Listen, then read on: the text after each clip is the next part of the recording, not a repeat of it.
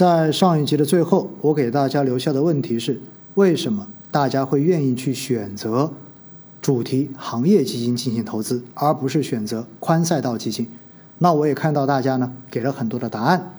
我们接着往下听回放。理由一定是因为他看好这个行业，大家同意吗？一定，我买医药行业，我买医药主题基金，那一定是因为我自己看好医药行业跟医疗的未来，我才会去买这个主题基金。我买军工基金，我也是因为看好军工行业我才去买。我要买半导体基金，那我也应该是看好半导体的将来，所以我才会买。所以我看好这个行业，我才会进行主动的选择，我才会选择行业主题基金，而不是去选择那些宽赛道看上去特别稳的基金。当然另外一方面也是因为赚钱效应，我看到有很多人说因为追涨，对不对？因为大家都觉得有赚到钱，所以的话呢总担心落于人后，所以赶紧去追一追，去抢一抢，这也是一个很重要的理由。那回过头来，如果我是行业主题基金经理，既然你买我的就是因为看好我的这个行业，那我是不是拿到大家的钱，我也要帮大家去进行这个行业的投资呢？这是不是一个很顺理成章的逻辑？如果大家投进来，我又不看好自己的这个行业了，大家记住一点嘛，如果是行业主题基金，意味着根据基金合同的约定，它只能去投资这个行业，而不能够投资基金合同规定之外的其他标的。如果我自己都不看好这个行业，那这个基金基本上我也不用做了。为什么？我只能清仓，我只能把它完全空仓。但是如果我是一个有合同约束最低仓位要求的基金经理，那就意味着随着大量的申购进来之后，我手中的现金资产、现金头寸会变得占比越来越多。而当我的现金头寸变得越来越多的时候，那么我的仓位就已经被迫的降低了。大家说是不是这个逻辑？而为了要维持我跟上整个行业平均上涨、平均市场的表现，我就必须要做主动的加仓，我就必须要去买。那我在买的过程中间，回过头来又会去集中投资于我所规定要投资的这个细分行业，那是不是意味着我所买的这些东西大概率又是我曾经已经持有的这些东西啊？所以我又会把自己的东西越买越贵，大家同意吗？那如果我又把自己的东西买的越买越贵，加之整个行业可能大家都在热衷于投这个行业的时候，那是不是意味着这个细分行业的股价，相关好公司的这些股价就会被越买越高？因为毕竟整个行业中间真正具有价值的，真正具有长久投资价值的就是那些龙头公司，并不是每家公司都值得投资的。所以到最后就形成了一个效应，也就是大家经常在说的形成了一个抱团效应。你最后发现大家买的都是那些东西，而且正因为大家都买，而且又有赚钱效应，买着就越买越贵，而越买越贵的过程中间的话，大家都在赚钱。这里就问到一个很重要的问题了，都在赚钱，谁在亏钱呢？大家想过这个问题吗？都在赚钱，那谁在亏钱？对，我看到直播室里面有人说茅台了，对不对？没错，茅台也是一个道理啊，大家都在买，对不对？那谁在亏钱？没有人亏钱，因为它只要在涨的过程中间还有新的钱进来，那么就没有问题。只要后面有足够多的钱可以继续进来，拥到同样的标的，到最后这个标的就会越涨越高。大家发现没有？这就是今年上半年医药也好，包括半导体也好，包括科技也好，这些热门板块之所以能够持续上涨的背后逻辑，因为有足够多的新钱进到市场里面去进行追捧，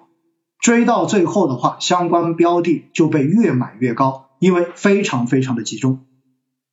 对了，我看到有人就问了一个问题，如果没有钱进来了呢？说的非常好，这就是最关键的问题。为什么标的的估值不能够涨到天上去？为什么它一定会有钟摆效应？很简单，因为如果估值涨到一定之后，你就会发现出现一个问题，那就是全市场的估值分化变得越来越严重。所有的估值分化就是有些行业涨得特别高，估值特别高，但是有些行业的估值极其之低。哎，大家想想看，这就有可能会出现什么问题啊？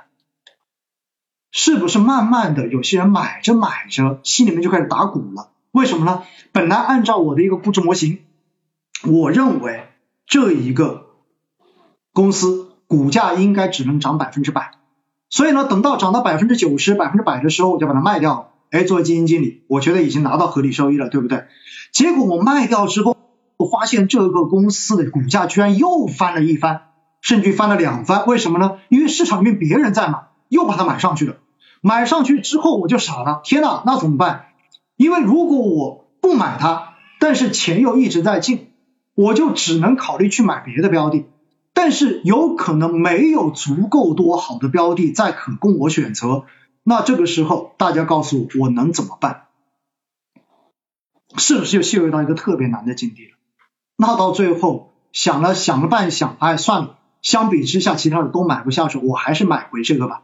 大家有没有发现这个时候的话抱团效应？因为反正想着大家都在买一样的东西，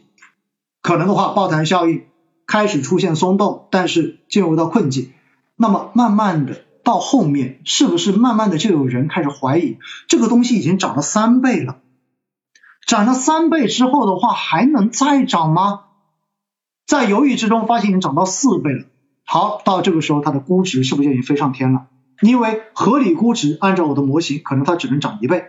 结果现在它涨到4倍，已经远远超过合理估值。超过合理估值，我就情愿去选一个估值更合理的标的了，我就情愿不买，我就在这个行业中间去找一些看上去没有那么高估值的东西买。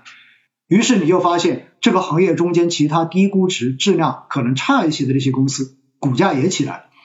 股价再起到最后整个行业的估值全起来。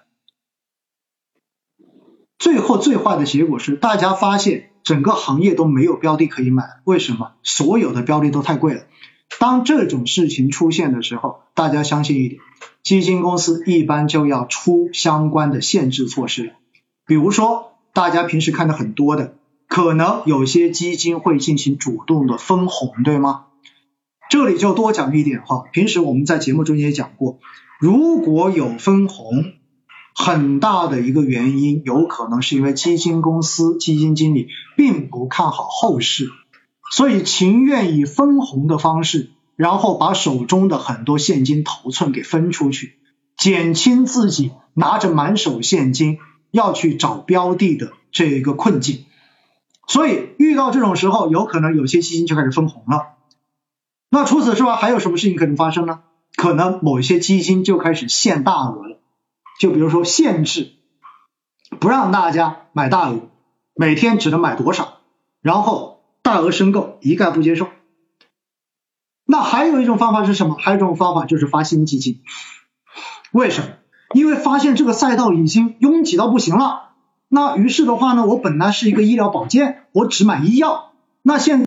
但是这个行业明显已经很贵了，买不了了，怎么办呢？那我能不能买一个医药消费？我把医药这个赛道再加个消费赛道进去，或者说我把医药再加个科技赛道进去，变成叫做什么？变成科技医药、创新医药。也就意味着我把我的赛道从单赛道把它扩散一下，变成宽赛道，变成多赛道，避免我在这种估值很贵的时候拼命的去抢这些贵的东西，让自己骑虎难下。因此大家有没有发现，所以在过去这段时间，很多明星的特别火的医药主题基金经理都开始发新产品，而且发的这个新产品往往都不仅仅局限于医药跟医疗行业了，开始跨到消费去了，开始跨到科技去了，开始跨到更广的范围去了。我告诉大家，这些信息都说明一件事情，医药赛道太贵了，估值太高了。那么在这种情况出现之后，是不是意味着市场全部都已经开始意识到这个行业的风险了？那既然意识到了，谁都不傻呀，那趁着高位赶紧卖掉嘛，是不是这样子？趁着高位赶紧卖，那这一卖你就发现股价就开始下跌，估值就开始起泡沫。所以从7月份开始到现在，整个医疗行业就是个挤泡沫的过程，而且半导体也在挤泡沫。但是半导体的挤泡沫呢，还跟医药稍微有点不一样，因为医药更多的真的就是被大家买起来，但是半导体跟科技很大一个影响因素是海外的不确定性因素，也就是美国对我国科技企业的打压以及各种制裁，所以的话呢，叠加的这种外部效应而造成一些黑天鹅事件的影响，来影响了市场情绪。所以在这样的情况之下，我们说估值不可能涨到天上去，估值当它涨到一定分位之后，涨到一定程度之后，基金经理跟机构是不敢再去买的，就算他再看好也有个限度。毕竟我们说投资股市也好，投资什么也好，赚的就是两部分的钱，大家一定记得，一方面赚的是估值的钱，也就是估值增长的钱，而另外一方面赚的是什么？是企业盈利增长的钱。所以如果当企业的盈利没有明显的这种表现出来的时候，那么单纯涨估值不可能涨到天上，涨到一定程度它一定会掉下来，一定会回归，就是钟摆效应。但是如果我估值到了一定程度，后面你的这个盈利增长能够跟得上估值增长的速度，那么估值就会被消化掉。因为毕竟估值，我们说 PE 等于股价除以每股盈利，对不对？如果分母的这个值在涨，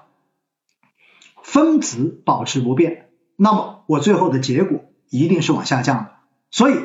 还有一种方法，就是估值不变，通过盈利的这一个表现来消化高估值，让估值慢慢的往下降，降到合理区域。因此在过去的这2个多月3个月，应该说整个医药板块就在经历这样一个估值消化的过程。那现在值不值得去投资，我还是要告诉大家，我认为还是回归到最前面那句话，医药跟医疗行业的长期逻辑没有任何问题，大家可以持续看好。我自己定投我们的博士医疗保健，也是打算定投5年以上，这是最少的一个维度，如果可以的话可能都10年，只要基金经理没有换。但是短期因为医药医疗两个指数的估值仍然处在10年期的历史最高位水平，